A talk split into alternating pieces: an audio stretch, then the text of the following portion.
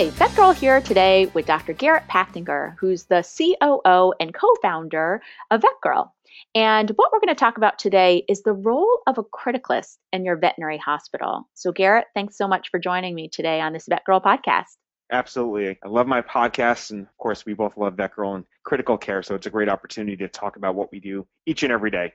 So, you know, it's interesting. The stats just came out on your typical criticalist, and I would say you know, about 65% were in private practice, the rest were mostly in academia, a smaller portion were in industry. And you and I are a little bit biased because we both trained at the same place at University of Pennsylvania and we're both in private practice at large specialty clinics. But I was wondering if you could just talk to me a little bit about the role of a criticalist in the veterinary hospital, whether or not you're in academia versus private practice, and some advice you might have for some residents in emergency critical care who are about to finish their residency in terms of what to look for or what to be prepared for. Of course, and I think Justine and I have both been part of some very important meetings over the past couple of years, and some of it a little bit behind the scenes is eye opening for ER doctors, prospective residents, or even current residents, because I think there is a misconception that critical care specialists work 8 a.m. till 3 p.m. Monday, Tuesday, and Wednesday, and they have, you know, a five day off week or whatever it may be, and they have holidays off and they don't work nights and they, they don't work weekends and they only work a couple hours a day. They sit in the intensive care unit and they evaluate magnesiums every 30 minutes on the ICU septic abdomen, and that's that's all they do.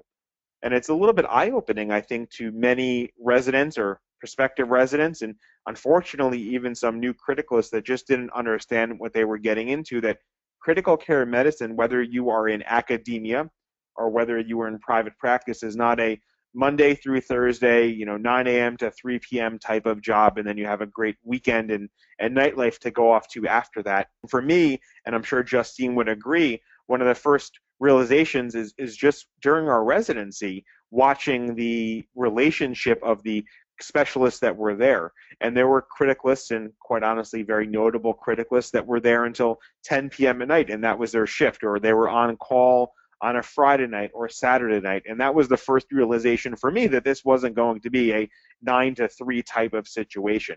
But what I think that we're seeing as well is as there are more criticalists, and I think the new statistic, Justine, correct me if I'm wrong, but it just came out there are approximately 500 small animal diplomats currently in circulation, which is really growing by leaps and bounds each and every year with anywhere from 50 to 80 or so new diplomats every year that we're seeing. Where are they all going? And the reality is, if you just take a step back, clearly they cannot all be going into academia because there's only a certain number of veterinary schools out there and not all of them even have academic positions available or open. And so most of them, even if they're being trained in academia, end up in private practice. And so there are more and more diplomats out there. And what we're quickly realizing is that, again, it's not a nine to three type of situation where you are working potentially all seven days of a week, hopefully not in the same week, but you may have shifts that are Friday or Saturday or Sunday. You may have swing shifts. So you may come in at noon or 3 o'clock and work until 9 o'clock or at midnight.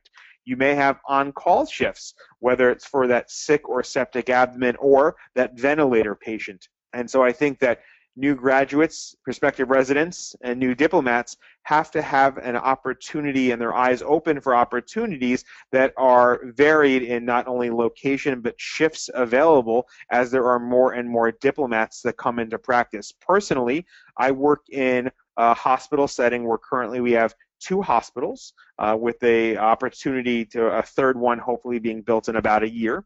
And in our hospital private practice setting we have seven potentially eight criticalists. So with two buildings and now seven criticalists and a seven day a week intensive care unit service clearly there's lots of opportunity to work different shifts and you're not going to be somebody that is able to work Monday through Thursday, have no weekend hours or no holiday hours unless it's a very, very special situation.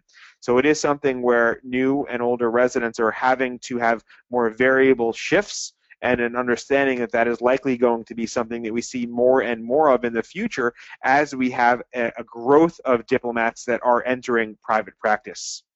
You know, it's really interesting. I finished my residency about 14 years ago, and it has changed so much. And, you know, unfortunately, what I've seen just in those past 13, 14 years is unfortunately a criticalist is often the last specialist to be hired at specialty clinics. And so I still think we're trying to find our quote unquote niche of where we fit in into a busy private practice. Um, that's a little bit different with academia and um, Garret and I will talk about some of the pros and cons of being in, you know, academia versus private practice shortly.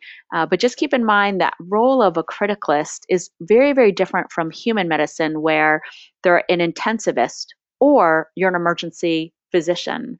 Veterinary medicine is different in that we've sort of blended emergency critical care together. And so it's a great opportunity for uh, veterinary specialists in emergency critical care to be able to have a very diverse job, but you have to be aware it's something where it's not just sitting back in an ICU tweaking magnesium levels, as, as Garret had mentioned.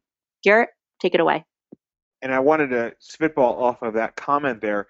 The difference of what a criticalist likely does in truth in both private practice and in somewhat of academia is they're not just sitting in the intensive care unit focused on the patient's lactate or magnesium all day long. Even though I may have intensive care unit shifts in my hospital, I'm expected to, and quite honestly, as a criticalist and trained emergency room specialist, I'm very proficient in seeing emergency room cases at the same time. In some ways, we are the masters of multitasking, so I can be evaluating that septic abdomen while I am seeing other cases. And unfortunately, I think that some criticalists new and residents think when they come out of their residency they are going to sit in the ICU and they're going to only have to work on critical patients and the post-operative concern and what they don't expect or want to do is see the ear infection, to see the limping dog, to see the one-time diarrhea or the hot spot where the reality is if you are going to earn your keep in practice you are going to have to be not only a multitasker but able to see those emergency room cases to make yourself worth it to have in the practice. So absolutely yes, as a criticalist, I would absolutely prefer to see the septic abdomen or treat the post-op unstable GDV. The reality is I'm doing that at the same time I'm seeing the ear infection, the limping dog, the blocked cat, the referral for pancreatitis, whatever it may be. But in, typically in a private practice, unless it's an incredibly unique setting, most people have to have the ability to work in an ICU mentality, but also be a specialist in the emergency room and see whatever walks in the door, be an advocate for that practice. And quite honestly, the, the referral base wants that. They want to know when they send over one of their clients, no matter what it's for, that they are seeing the best of the best. They are seeing a specialist like yourself potentially, and that's what they have the comfort level in doing. So to be an effective and successful criticalist in private practice, you likely have to understand that you're not just going to be dedicated to the intensive care unit ventilating 24 hours a day or running lactates every 14 seconds. You have to see the ER case whatever walks in the door, that's going to be yours. Great point. Although don't knock the eight to three shift, man. That's what I work. so I will say, not not knocking it. That's what we want. Unfortunately, I, I will tell you from experience, it's very hard to get that shift. So I think that new graduates, while I would love to, to take your shift, Justine, I think new graduates unfortunately have to expect they may be working some swings. Exactly. You know, you bring up some great points. And I will say, and you probably agree, I mean, when we trained at Penn, Penn was extremely busy but we were also staffed with you know a 7a to 7p intern we were staffed with a first year resident a third year resident a senior faculty so we typically had three to five people overlapping in the emergency room at any given time. The one thing I will say that is unique, um, I practice at Animal Emergency and Referral Center in Minnesota, and I'm there two days a week. And I honestly, it is so slamming. One of those days, I feel like I'm busier than during my residency because I'm the only criticalist in the hospital. And so we don't have that unique swing set up. We don't have multiple doctors on it shifts overlapping And that's going to vary with the specialty clinic you work at.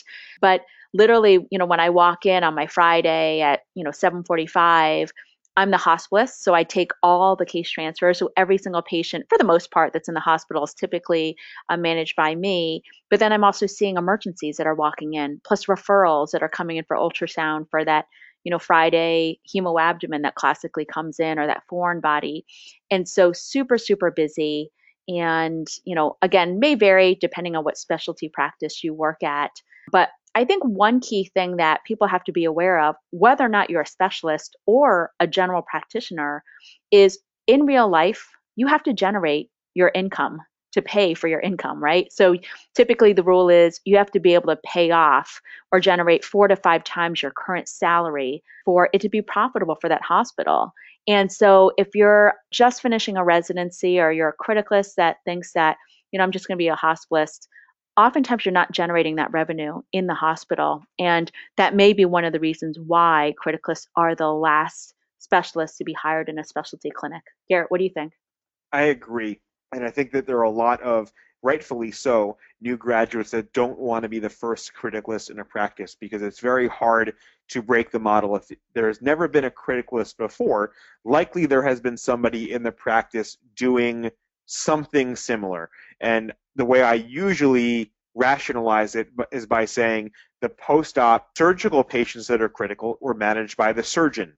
The medically critically ill patients were treated by the internist because many practices have an internist and a surgeon before a criticalist. And so to break the mold and come in as a criticalist and tell the surgeon, don't worry, I will manage your post op cases, or to tell the internist, I will take the sick IMHA or the sick DKA, that may be a challenge because those were revenue generated cases for them prior to you coming in. And so you have to have a tolerant hospital staff to accept a criticalist that's coming in, and rightfully so. There are a lot of new graduates that don't want to be the first person to try to have that fight, so to speak. Because if you come in and you tell the surgeon, don't worry, you can keep that case. I'll just help you so you can cut more cases. I'll manage it. Or the internist, don't worry, stick it in the ICU. I will make sure while you're seeing your other cases, I stabilize that patient, which is all great and good and makes for great teamwork in a altruistic mentality. The problem is come the end of the year when somebody evaluates the financial status of the hospital and they see the surgeon generating even more revenue than before and the internist generating even more revenue before unfortunately there are times where that doesn't trickle back down to the criticalist where it's appreciated the reason the surgeon was able to cut the extra case or two that day is because you were managing their post-op cases that always doesn't equal out and so you have to find a way in your hospital, whether you're the first or second criticalist, to make sure that the value that you're bringing into the hospital is appreciated. And so there are different financial systems on who gets revenue generated and how they get revenue generated. But again, it does go back to me, again, the way I practice medicine and similar to Justine, not only are we managing the critical cases that we're tasked to do, but we're seeing ER cases as they walk through the door as the primary clinician. And so to, again, agree with Justine, we have to generate revenue. We have to justify our financial worth to the hospital. And usually that means not just being the hospitalist with inpatients that are technically somebody else's, but we are actively pursuing and generating our own revenue, seeing our primary care cases, and being efficient team members in the hospital. And if I could just give a little bit of advice, I would say if you are a criticalist who's joining a clinic for the first time and you're the very first criticalist they ever had, my general philosophy in life is be a good team player, but ideally don't make any dramatic changes for the first three to six months because it's really important that you build the team relationship that you work really well with others, that you show them what you're capable of. But honestly, um, you know, having massive transition in case management or how things are handled is really overwhelming that we veterinary professionals are ne- not very good about that sudden change. So again, my general rule is take the time to build those relationships and then, you know, you can make some more changes once you feel like you've gotten some quote unquote street cred. Does that make sense? Absolutely. I think that there are lots of other specialties that may be similar. Our hospital recently just hired an anesthesiologist and anesthetist. And similar to the conversation you just had, Justine, she came in, she's great, she's wonderful. She did not make sweeping changes. But I do think the more that she's become comfortable in the hospital, the more she's been able to work with the other team members to see what she can do to best help, and they realize the worth she has in the hospital. So I think that's a, a very similar specialty in veterinary medicine and one that we probably can learn from each other in becoming the first in a private practice setting because like criticalists, anesthesiologists are very similar. They have been typically viewed as more of academic, but we're definitely seeing the benefit in private practice. So completely agree. Come in, learn about the practice, fit in with the practice, make sure it's a good fit for you. And as the other members of your team see your worth, it'll be a lot easier to make small transitions that ultimately we hope will benefit the patient the most. The last thing I would bring up as a criticalist or even as a general emergency doctor or general practitioner is our field of veterinary medicine is so predisposed towards burnout. And part of that is because we have poor self awareness or self care, we have poor work life balance. And, you know, you guys have all seen it's led to the increased prevalence of suicide or suicide ideation within our field. And Garret and I are huge proponents and advocates for wellness. And so I always tell people while it is very, very important that you work really hard for the first few years in your first new job, uh, regardless of, you know, it's in private practice, in academia, and industry, wherever, it is really important to be able to set your boundaries too. And so, you know, if you're ventilating a case 24 hours a day for seven days, followed by, you know, three days of working a swing shift or an overnight, uh, you will get burnt out. So, really important that you just be cognizant of the importance of wellness and self care. We've written a couple of blogs on this, and I know for me, I became efficient as a criticalist through my internship at Angell, uh, which is in Boston. And you know, when you have 20 cases to soap before you hit the list and start seeing emergencies, I think one of the easiest clues towards having that wellness and having that uh, self care is by being a more efficient veterinarian or or emergency critical care doctor or specialist. Um, so again, make sure to take care of yourself, regardless of you know if you're a criticalist entering private practice versus academia versus industry. And the last thing I'll say is the awesome thing about being a veterinarian, whether or not you're a criticalist or a emergency doctor or GP, is we have nothing but job options. We have so much diversity in our life. I never thought I'd be working from home three days a week and working at a specialty clinic two days a week. Uh, but for me, it's a perfect balance and I love it. So don't be inhibited by thinking that, you know, you're going to work 60 hours of overnights, you know, forever. Uh, you have nothing but job diversity in our field of veterinary medicine. Garret, anything else to add? Just piggybacking on what you said earlier, find things that make you happy, that make your life better. I know this is something that's very, very simple and very easy, and I'm not sure that it know, happy is probably the best word, but definitely with the busyness and at times stress and struggle of the ER, one tip or trick that I like doing for myself is if I have a shift that starts at 7 a.m., I don't walk in at 7 a.m. because to me, when I'm expected to walk in at 7 a.m., I'm expected to hit the ground running, to start seeing cases, to have to soap everything. So I love the style up. I'll come in 15 minutes, 20 minutes, half an hour 45 minutes early, depending on how busy it's been, just so I can sit there with my cup of coffee in the morning. I'm not technically expected to be there yet. I can leisurely soap my cases, start my medical records, and then when 7 o'clock hits, I feel like I'm in a more serene and calm place where I don't have to rush in to the hustle and bustle of everything. So that may not work for everybody, but find little things throughout your day, whether you're a criticalist, ER doctor, or you're another part of the veterinary profession, find little things that make your day easier. For me, it's getting my cup of coffee and calmly soaping my patients in the morning before I'm expected to be stressed seeing the rest of the day. So find what works for you to help decrease burnout, stress, struggle, and improve your sort of daily life and daily assessment. Couldn't agree more. When I used to start my day at Angell, knowing you were about to walk into 20 cases plus a really busy emergency list, I would literally just drink my one cup of coffee, sit in my office for a few quiet moments, you know, in the dark or in a, a very uh, peaceful scenario just to get all my stuff organized. So, you know, I think the biggest thing is know that as a criticalist, regardless of wherever you take a job in academia or private practice, you are A, going to speak to pet owners. So you can't go into it thinking, no, I'm just going to be a hospitalist and kick it back. Uh, you do need to speak to pet owners and generate revenue and CER cases and be a diverse criticalist.